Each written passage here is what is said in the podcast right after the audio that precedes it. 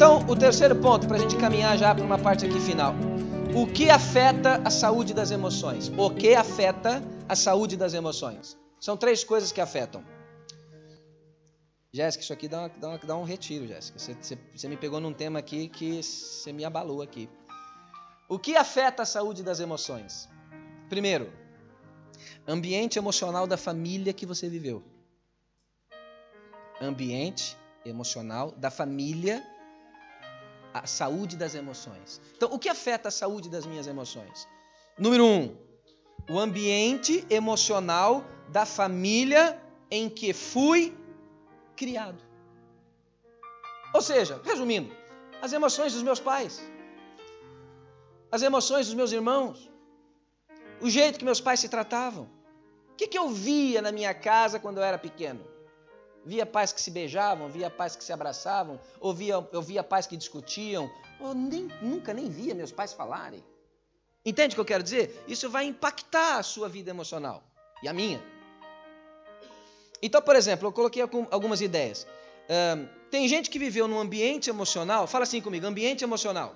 Ambiente emocional. Isso, é, melhor ainda, ó, ambiente familiar emocional. Ambiente familiar emocional. Ou seja, como é que era a, como é que eram as emoções da minha família. Isso é muito importante. Não é uma condenação, mas é uma influência. Conheço gente que não sabe abraçar a, o filho porque eu, nunca recebeu um abraço do pai. Conheço gente que não sabe beijar uma filha porque nunca via, não recebeu isso da própria mãe. Tem gente que nem com pai viveu, nem conheceu, nem com mãe. Avó era um tio, passou na mão da família, foi para uma tia, foi para casa não sei quem, mudou de casa, foi por orfanato. Ora, isso tem um impacto, não tem? Então veja, existem ambientes familiares agressivos, ambientes familiares baseados no medo. Meu Deus, não vou, vou contar para teu pai. Não, mãe, não conta para o pai, senão o pai quebra tudo. Ele... Como é que vive num lugar desse? Ambiente familiar de falta de diálogo. Falta de diálogo. Os pais não sentam para falar. Eu conheci pessoas, vocês também devem ter conhecido, meninas que descobriram o que era menstruação no dia que estava escorrendo um negócio pela perna, assim, ó. Quantas meninas eu conheci assim, vocês também? Por exemplo, tem aqui alguns casos. Puxa, a mãe não teve a, a vamos dizer assim, a sensibilidade, obrigado, de explicar, de dar ali um pensozito tal. E aí a menina vai passar vergonha, constrangimento na frente dos outros. Isso é falta de, de diálogo, de comunicação, de, de, de, não é? Isso Pronto. Assusta. É isso. Gera outras sequelas psicológicas, claro. O que, que, é isso? Meu Deus, estou doente, vou morrer. Não, não, processo da vida, mas ninguém me contou. Ninguém me disse. E se eu for entrar no campo da, da sexualidade, da masturbação, de, e se eu for falar desses assuntos, eh, aí o abismo entre pai e filho às vezes é gigante, não é assim? É, ambiente familiar, eu anotei aqui, permissivo, família que pode tudo. Ninguém arruma roupeiro, ninguém lava a louça, casa de banho, mora rato, mora escorpião, mora. Entendeu? Ele tá ali tudo e vai em frente, permissivo, não há limite, não há regra, acorda a hora que quer, cada um come onde quer. Isso é terrível. Isso gera, causa impacto em nós. Por exemplo, ambiente familiar de solidão, de falta de encorajamento. Talvez alguns de, algumas de vocês viveram em lares onde não foram sequer encorajados. Filha, vai lá, vai dar certo. Olha, vai lá, arrisca. Se der errado, eu estou aqui, te apoio. Vamos em frente. Talvez você nunca nem ouviu isso. Teve outras, outras pessoas que ouviram ao contrário. Conheço muitas meninas, mulheres que hoje até 30 anos depois, a voz da mãe ainda está na orelha. Você vai ser prostituta, você vai ser prostituta, você vai ser prostituta, você vai ser prostituta, você não vai ser nada. Porque na nossa família, as mulheres, todo mundo divorcia, e bebê, e bebê, é a macina da família. Meu Deus, isso é uma maldição, isso é uma coisa horrível. Vocês acham que isso não causa impacto emocional? É claro que causa impacto. Então, quando alguém é do jeito que é, nós temos que pensar assim: o que, que há por trás daquela, daquela, daquela história de vida, né, Belinha? Então, número um é isso. Faz uma, faz uma pesquisa rápida na sua cabeça, faz uma, uma volta no tempo. Tenta lembrar um pouquinho como é que era o ambiente na sua casa, ok? Se era um ambiente de acolhimento, de carinho, de afeto, se era uma coisa muito agressiva, ou se era uma coisa muito de indiferença. Às vezes a gente foi criado em lugar assim, diferença, foi criado aí, mais um, come aí e tal, nasceu, vai vivendo. Tem papel higiênico? Tem. Tem comida? Tem. Ah, toca o barco, vai lá, tá? É mais um, mais um. É igual porco. Vai crescendo, vai, vai comendo. É, tem pai que fez isso. Número dois, herança emocional que eu recebi da minha família. Então, primeiro é o ambiente da minha casa. Número dois, a herança que eu recebi. Herança emocional, estou dizendo. Ou seja, de que forma aquele ambiente me afetou. O que, é que eu trago daquele ambiente? Por exemplo, Imagina uma filha que foi criada por um pai que gritava muito. Muito, muito austero, muito severo, muito militar, muito P, na base do grito. Essa menina pode desenvolver um processo de revolta muito grande, sabia? E às vezes pode ter dificuldade com a autoridade masculina sobre ela. Cada vez que ela ouve um grito, o, o, o cérebro lá vai lá atrás e fala assim: teu pai gritou. Esse aí não vai gritar, não. Aí você fala assim. Tum. Aí o, o sujeito que está ali fala assim: Meu Deus, tô pagando a conta de alguém. Alguém tem dívida, não fui eu, e a fatura chegou para mim. Pronto. Normalmente, se não for tratado, vai acabar em divórcio. Ou em mágoa profunda. Percebe o que eu quero dizer? Ou seja, não tem como a gente fugir de quem a gente foi, de, de quem a gente viveu. Isso está em nós. Todos nós tivemos marcas, todos nós tivemos situações de abandono, mais ou menos. Que bom se você foi criado num lar ajustado, pai, mãe. Outro dia eu levei minha filha adolescente, aquela que me fez comprar pizza, é, fui dar uma boleia para a escola dela. Aí a amiguinha falou assim: Nossa, Isabela, o teu padrasto é gente boa, trouxe você para a escola na chuva. Aí minha filha falou: Mas como assim, meu padrasto? É meu pai. Ela disse: Mas o teu pai vive com a tua mãe? Aí minha filha falou: É claro, meu pai é casado com a minha mãe faz 20 anos. Ela disse: Uau, você é a única da nossa sala que o pai vive com a mãe. Uma sala com 30 alunos. Não é grave isso? Então, ela tem essa visão. Pai é o cara que já largou a mãe, já mora com outra, já tem outra família. É, é, o, é o padrão. Não é assim?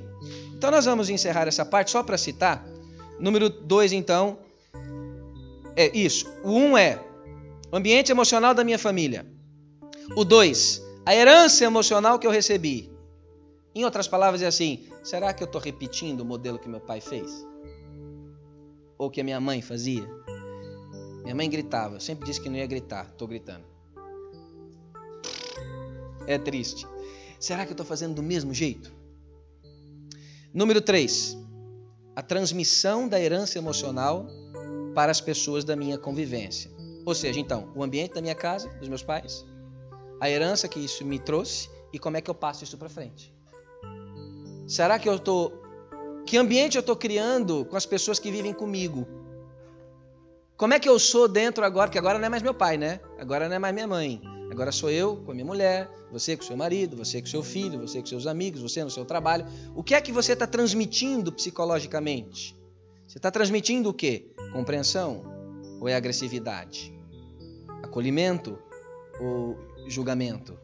É, é companheirismo, encorajamento ou é ironia? É solidão? O que, que você passa para os outros?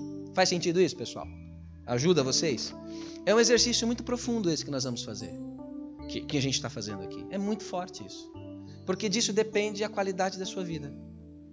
Amém, Amém Luísa? Isso depende da qualidade da sua vida. Sabe por que as pessoas brigam? Porque elas não sabem o lixo emocional que elas trazem.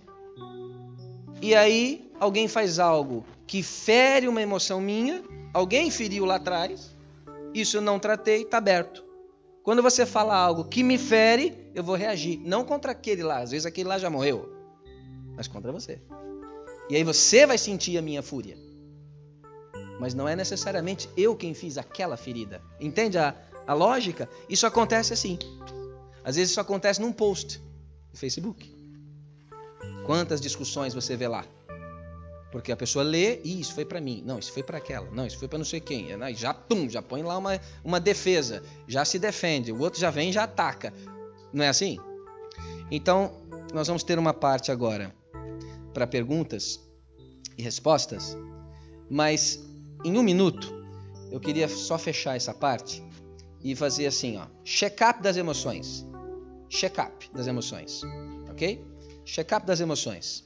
São, Jéssica, prometo que vai ser rápido para passarmos para essa parte. São cinco perguntas. Diz, querida, fala. Número três é a transmissão da herança emocional para as pessoas que convivem comigo. Valeu? Transmissão. Como é que eu passo isso para os outros? Não é? E aí é que é a beleza do Evangelho, a beleza da graça de Deus, porque ele transforma. Às vezes você pode ter vivido num ambiente muito agressivo, muito seco de emoções, e de repente você se transforma em alguém que passa coisa boa para os outros. Amém por isso? Amém.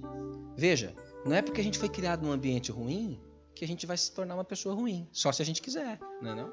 Mas quando a gente, ainda mais a gente que tem o Espírito Santo, uou, isso é tremendo. Por quê? Porque a gente pode mudar sim a nossa, a nossa, o, nosso, o nosso comportamento. Agora, existem coisas muito profundas lá atrás, muito arraigadas. Não é? Tem gente que, se você passar por ele e não cumprimentar, é como se você carregasse um, um, um botão de rejeição. Por quê? Porque a rejeição está em algum lugar lá atrás. Em algum lugar essa pessoa viveu rejeição. Então, quando alguém entra ali, passou, está com pressa, está atrasado, um sentou, pronto. Puxa vida, da outra semana cumprimentou, já no primeiro, o que, que eu fiz? Rejeitou. Pronto, já não vou mais. Já acabou também, quero morrer e pronto. Não é assim? Número um, check-up das emoções. São seis perguntas, ou cinco. Queria que vocês respondessem depois. Número um, por que eu sou do jeito que eu sou? Pergunta fácil. Por que eu sou do jeito que eu sou? Faz uma análise da sua história porque eu sou do jeito que eu sou.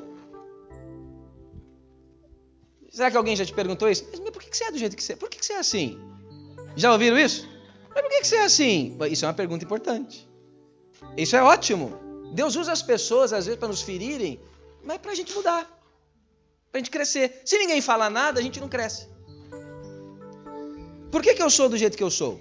Por que eu dou esse tipo de resposta? Por que eu sempre brinco assim? Por que, que eu sempre fico amuada desse jeito? Por que, que eu me ofendo tão fácil? De onde vem essa fragilidade? Mas por que, que é isso?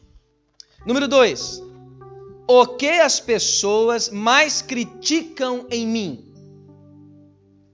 Uma coisa é alguém falar que eu sou chato, outra coisa é 20 pessoas falar que eu sou chato.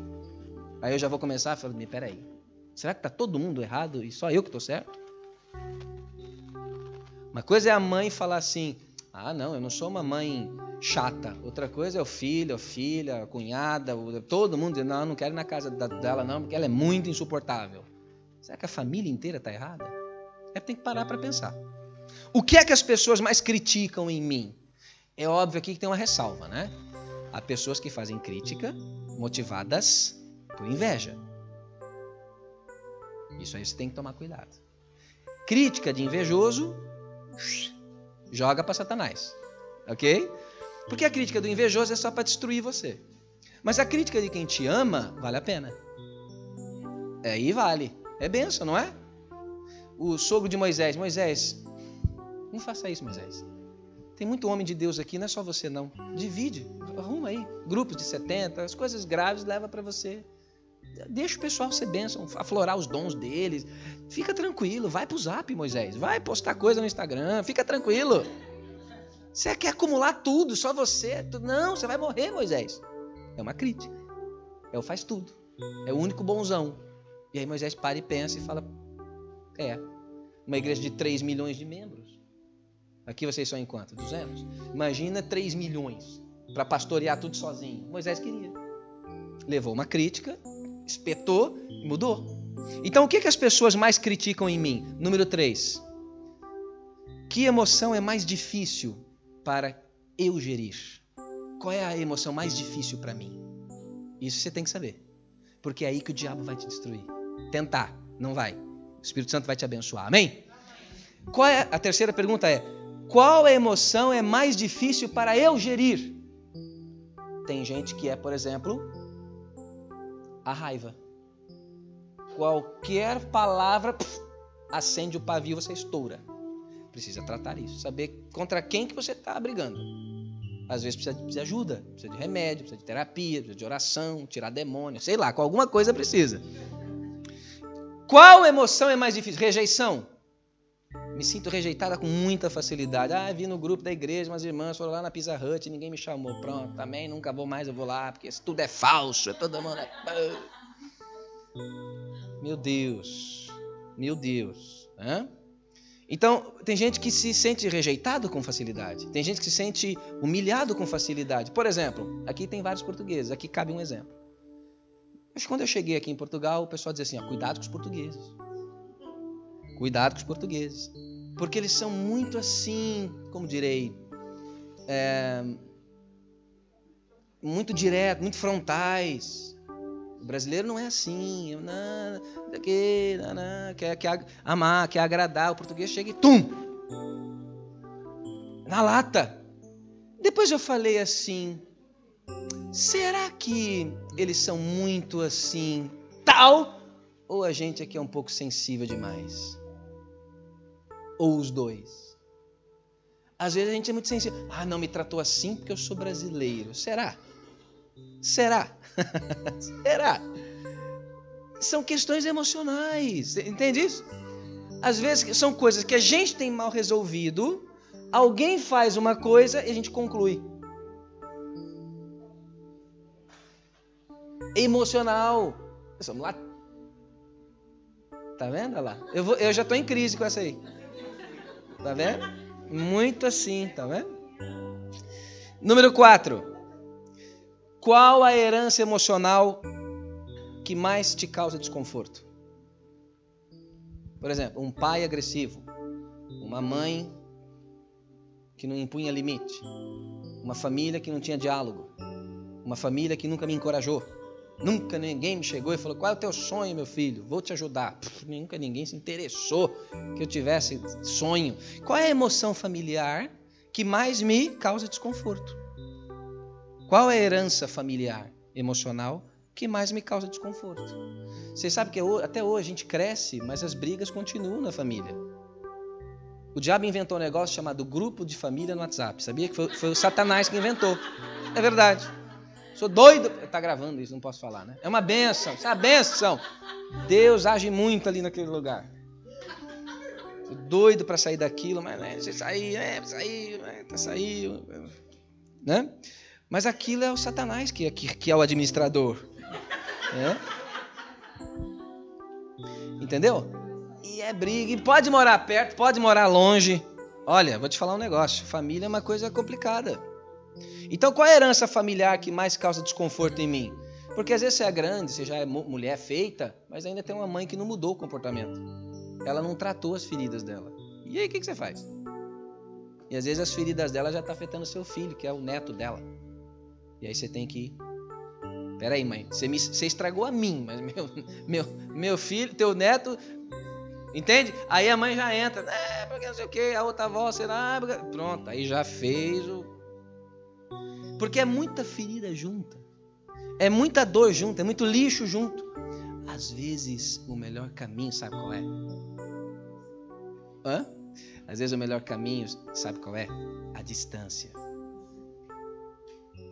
Às vezes o distanciar é uma segurança para que você crie uma barreira, não de amor, mas de agressão. Não é que você não fala, não ame, não ore, não interceda, não visite. Não é isso. Mas é preciso às vezes criar falar, eu não vou conseguir mudar meu pai. Eu não vou conseguir mudar minha mãe. E às vezes é preciso criar alguns limites eu conheci um caso específico de uma senhora, que é sogra, ia na casa do, do filho, chegava lá, sempre mudava os móveis todos. Mudava os móveis todos. Não, meu filho gosta assim. E pei, pei, pei, pei. Aí chegava a esposa do filho. Mas quem que mudou aqui? Aí o cara, minha mãe. Vou falar não para minha mãe? Ah, vai falar, vai falar. Se você não fala, eu falo. E punha tudo como estava antes. Mas olha que nível a coisa chegou. Não é grave isso? É óbvio que são inimigas, é óbvio. Mas uma não soube respeitar ali o limite do, do, do, da outra, né? É outra família, o filho casou, é outra situação. Então, que herança familiar? Identificar padrões de agressividade, padrões de permissividade, padrões de passividade. Gente que não gosta de resolver conflito. Não, isso aí, amanhã a gente sabe, vamos orar e resolve. Não, às vezes não é orar, não. Às vezes é falar. Eu não gostei do que você fez, o que você falou foi mal. Você tem que mudar isso. Eu não quero mais isso em casa. É falar as coisas. Porque se você engole, você vai ficar doente. Ou você vai querer viver longe daquelas pessoas. Não é por aí. E número 6, ou 5, já perdi. Eu acho que é o 5. Que palavras eu digo com mais frequência para os outros e para mim? É o 5, é o 5, obrigado, é o 5. Isso é muito importante, ó, só para fechar. Que palavra, porque a emoção a gente avalia muito pelas palavras que você diz. Gente amargurada tem um tom muito negativo para as coisas. Que palavras eu digo com mais frequência para os outros e para mim mesmo? O que, que você fala para você? Gente depressiva sempre tem uma palavra para si próprio negativo, pessimista, para baixo. Gente agressiva sempre tem um tom irônico. Bem feito, Deus é justo, se lascou, é isso aí, ah, é assim mesmo, ah, Deus pesou a mão. Pelo amor de Deus. Que nem os vídeos que eu vejo por aí de uns pregadores e tais. Enfim. Falou mal de Deus, outro foi lá, meteu um tiro e pá, porque Deus foi lá e matou. Eu não consigo ver um Deus assim. Não consigo ver Deus assim. Desculpa lá, como diz os portugueses, desculpa lá, né? Não porque falou de Deus, Deus foi lá e mandou um caminhão, passou em cima, rasgou a cabeça e tal. Parece que tem um prazer na morte do cara, né? Um prazer mórbido, né? Por quê? Porque o é a, é a, é a, é a herança. É o jeito de, de ver Deus como uma coisa punitiva, severa. Deus é o Deus que mata, que é isso aí, Deus, eu não posso, mas você pode, vai lá, mata mesmo. Então, que palavras eu digo com mais frequência para mim e para os outros? Faz uma avaliação das suas palavras. As palavras que você fala para o filho, para o irmão da igreja. Ah, aquele irmãozinho tá fraco na fé. Tá fraco porque quer, porque a igreja está aqui, papapá, que eu venho também, e não sei o quê. Mas será que essa é uma palavra de empatia? Hã? Será que as minhas palavras são palavras de empatia? Lembra Jesus com a mulher adúltera? Para fechar isso, né? Vou fechar a Bíblia que é parecer que está acabando, igual o pastor Luciano fala. É, fecha a Bíblia, parece que está acabando, né? Será que mais uma hora e meia? E Jesus com a mulher adúltera, né? O que, que ela merecia? Apedrejamento. O que, que ele deu para ela? Perdão. Perdão. Perguntou nada, já sabia tudo. Vamos lá. Então, é o seguinte, beleza? Vai e muda de vida. Muda esse padrão emocional aí. Você encontrou agora o homem da sua vida. Sou eu. Já tentou aí vários relacionamentos, vários homens. Então agora você encontrou o homem da sua vida. Eu, Jesus, sou o homem da sua vida. Vou mudar a sua trajetória. Vá e não peques mais. Nem eu te condeno. Aquele pessoal que ataca a pedra, cada um. A Bíblia diz que dos mais velhos, dos mais novos. Os mais velhos, se calhar, tinham pecado, mais pecado, né? Mais tempo de pecado, foram saindo envergonhados. Então, quantos foram abençoados nessa noite? Amém? Eu quero agradecer vocês e tem um tempo agora de perguntas e respostas. Esse tema das emoções, óbvio que me deixa extremamente frustrado. Porque depois eu vou chegar em casa e vou olhar aqui e vou falar quanta coisa não disse, né? Mas é assim. A gente que ministra a palavra sabe que muitas vezes o tempo é curto. Mas queria ouvir algumas questões, se alguém tiver alguma questão, alguma pergunta. E desejar, Jéssica, agradecer você. Agora vai para o consultório. Eu, aliás, eu, eu tava de olho nessas poltronas. Se tiver jeito de fazer um, aqui um esquema. Ai, é baixinha essa.